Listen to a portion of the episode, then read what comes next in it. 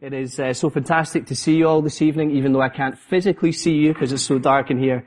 Um, it's such a great joy to be together this evening. Can you believe that there are only five days now until Christmas Day? Put your hands up, and I think I'll see them. Put your hands up if you're all set. A few of us. Put your hands up if the 24-7 Asda, you'll be there at 11.55 on Thursday evening. A few of us. It's good. Well, I wonder if you've ever thought about the strange things that we seem to do on Christmas Day.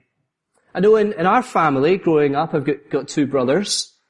Christmas Day, we would do things that we would do on no other day of the year. For example, on Christmas Day, it became acceptable to wear pajamas until about two o'clock in the afternoon. Is that just me and our brothers? Does anyone else do that? Two o'clock in the afternoon? It also became acceptable, even though my dad was a dentist, to eat chocolate for breakfast, to eat sweets for breakfast, and to wash it all down with half a glass of Irn-Bru. Anyone else? Just me. Just me. On Christmas Day, another thing we used to do, you'll be like me in this one, even though no one had paid attention to them all year, Brussels sprouts became an acceptable form of vegetable to have on your plate at lunchtime. Is that fair enough? It's interesting, isn't it? We have that joke about whether turkeys would vote for Christmas. Well, I think Brussels sprouts would definitely vote for Christmas, for it's the only day of the year that they actually get a look in. Brussels sprouts for Christmas Day. Well, I thought this evening we would embrace one of my personal favourites of strange things that we do on Christmas Day. So if you look in front of you, and if you look behind you, you'll find your Christmas hat. And I thought it'd be great if we could all wear our Christmas hats. Good, we're getting into this. Excellent. There's plenty more dotting around. I think I bought 200 of them. Uh, so I think we should be all okay.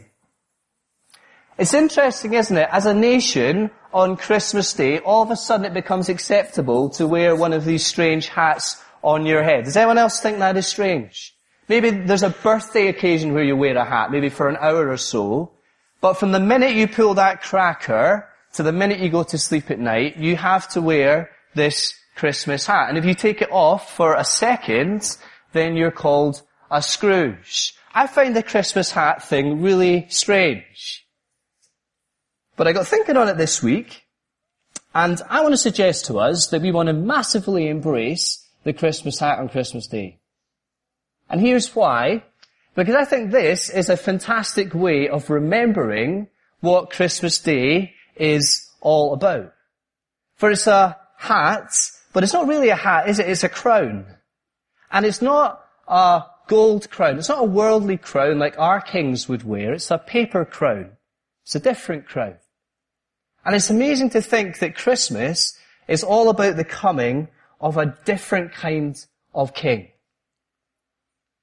So what I want us to do just in a short time now is just to revisit those verses in Luke chapter 1. And I want us to see what the angel says to the shepherds about this king who is to be born. They're going to go on the screen. Let's read again just what the angel says to the shepherds. From verse 8. And there were shepherds living out in the fields nearby, keeping watch over their flocks at night. An angel of the Lord appeared to them and the glory of the Lord shone around them. And they were terrified. But the angel said to them, do not be afraid.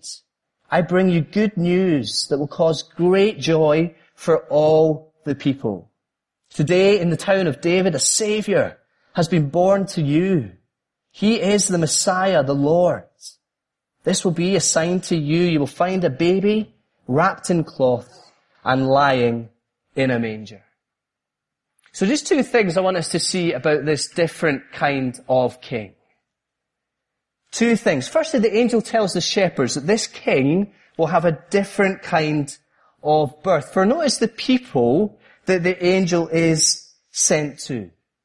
Who has God chosen as the first humans to hear this wonderful news? What fine specimens?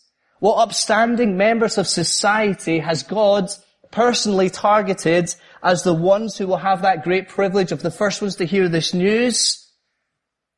Well, shepherds. Now we have to say that's, that's a bit surprising. Shepherds, not so much men of, of influence, but men of, of isolation. Shepherding in the day was a job considered to be for those at the very bottom of society. This is a profession that you don't want your careers advisor at school to tell you you should be entering into. This is a job that carries with it a nasty stigma. For shepherds were known for being notorious. Now we have that carol, don't we, at this time of year that says, if I were a shepherd, I would bring a lamb. Well, if I was a shepherd, I'd steal a lamb is probably more closer to the truth. These guys are notorious. In fact, they're so notorious that a shepherd's witness was not permissible in courts. Now probably because they were the ones who were being taken to courts. These are not guys that come off well in society. But it's to these insignificant and notorious outsiders that the angel goes to and they're the first people to hear this good news. You see, this is a different kind of king that we're dealing with here. And if the people are surprising, then we have to say that the place of the birth is even more surprising. This king, God's king, the setting for his birth, well, it's not the Sheraton suite. It's the stable suite. It's the manger. Not wrapped in finest cotton, but in frailest and dirty cloth. This king will be born not into luxury, but this king will be born into poverty. We can't help but notice that there's something incredibly simple, is there not, about this birth? There's no royal procession. There's no Bethlehem brass bands playing them in. There's no swagger, there's no grandeur, and yet, here is the most significant birth ever to have happened in human history. And why? Well, notice who this message is for, verse 10. It's for all people. Not a token gesture, not a throwaway line. This message really is for all people. For rich and for poor. For good and for bad. For insiders and for outsiders. For the religious and for the non-religious. For the prince and for the pauper. This message really is for all the people. Because this is a different kind of king that we're dealing with here. And if he's a king that's marked by a different birth, well, angel also tells the shepherds that he will be a king that will be marked by a different death. For notice the purpose of the coming of this child. Who is he? Well, verse 11, this child is the Savior. I always find it interesting that the shepherds, sorry, the angel leads with that. Before the shepherds, you notice that? Before they, they learn that this good news centers around a child, they learn that this good news centers around a Savior. For this is the theme that will dominate the life of this baby boy. This is the identity of the manger dweller. This God child is the long promised, the long expected Messiah, the anointed one who has come to save who has come to deliver his people. This God child has come to be the one who will smash, who will obliterate the sin barrier that has separated man and God. Now how's he going to do that? Well, God in the crib would grow up and go on to become God on the cross. As the child Jesus becomes the man Jesus and dies our death, dies in our place at Calvary. As this innocent man, as this God in the beginning takes the punishment that our sin deserved and takes it on himself. As Jesus gives us his perfect life, as he opens up the way for us to come and be reconciled to God the Father, to be reconciled to our Creator. You see, friends, the good news of Christmas is the giving of God himself. You see, that's why the angels tell the shepherds that this is good news. This is good news. This is not in other news. This is not noteworthy news. This is history altering grace revealing, hope defining, life giving news on a scale that changes absolutely everything. That God would give His only Son that we might not perish, but that we might believe in Him and have eternal life. That is incredible. You see, the true light of the world has come. This is what we're doing at Christmas. The true light of the world has come and it's unbelievable news. And so my question is, we finish this evening is what kind of news is it to you?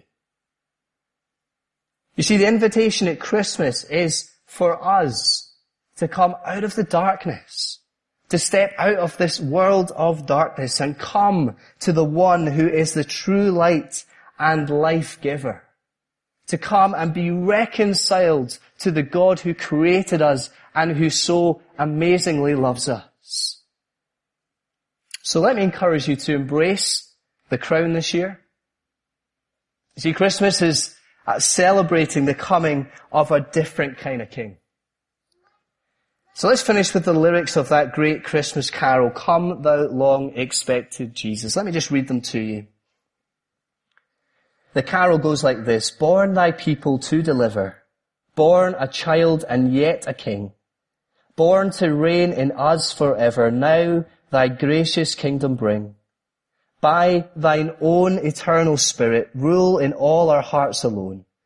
By thine all sufficient merit, raise us to thy glorious throne.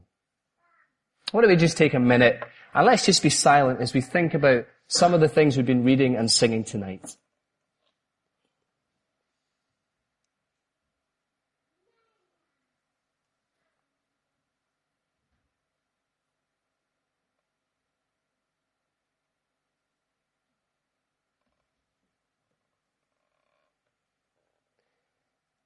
And just before Esther comes and reads that final reading for us, let's pray together. Father, we're so thankful for our time together this evening. As we remember and as we rejoice and as we celebrate the coming of the light of to the world, into our world of darkness. Thank you, Father God, that you would go to such lengths, sending your own son to come and rescue us from our darkness. Father God, we ask that you would help us to be those who embrace Him, who love Him, who adore Him this Christmas time, we ask. In Jesus' all worthy and all conquering name. Amen.